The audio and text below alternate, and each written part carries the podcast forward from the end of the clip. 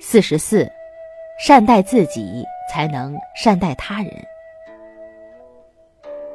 固执己见的人深陷痛苦时，亲朋好友用尽了好心与好言好语劝他、帮他，他却很难从这种痛苦中轻松的走出来。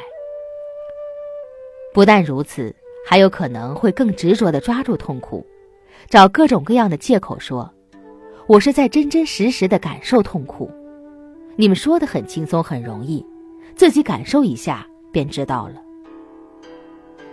类似的借口比比皆是，规劝的人慢慢就会放弃劝说，灰溜溜的尴尬离去，很难再提起转变他人的好心了。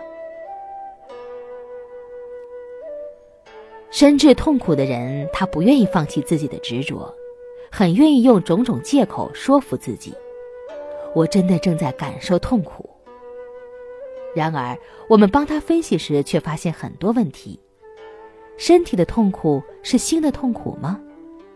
心的痛苦是身体的痛苦吗？肯定不是。或者换一种方式思考：身体痛苦的时候，心根本不可能痛苦，心何必执着痛苦而导致苦上加苦呢？心痛苦的时候，身体不痛苦，何必用心的痛苦来折磨身体呢？不懂得善待自己的人，他就会用种种方式固执的在痛苦的基础上，用见缝插针之心来折磨自己。智者刚好相反，不论是身苦还是心苦，还是身心皆苦，他只愿寻求办法善待自己，尽量解放心。虽然不一定解放身的痛苦，却可以让心看清真相，不再让他紧紧抓住痛苦而深至其中。恐怕只有这样做，才是真正的善待自己。将这种方法类推到其他人身上，感同身受，不在于扭转别人的身心苦恼，而是用具体善待自己的方法和别人去分享。善待了自己，就会以等同的方式。善待他人，无法善待自己的根源就是固执，不愿意寻找解放心灵的方法。一旦遇到劝阻的时候，心只会痴迷的执着痛苦，哪能听得进去别人劝说扭转的语言呢？心排斥了，言行也会变得令对方难以接受，双方也只能在这种尴尬的情景下不欢而散。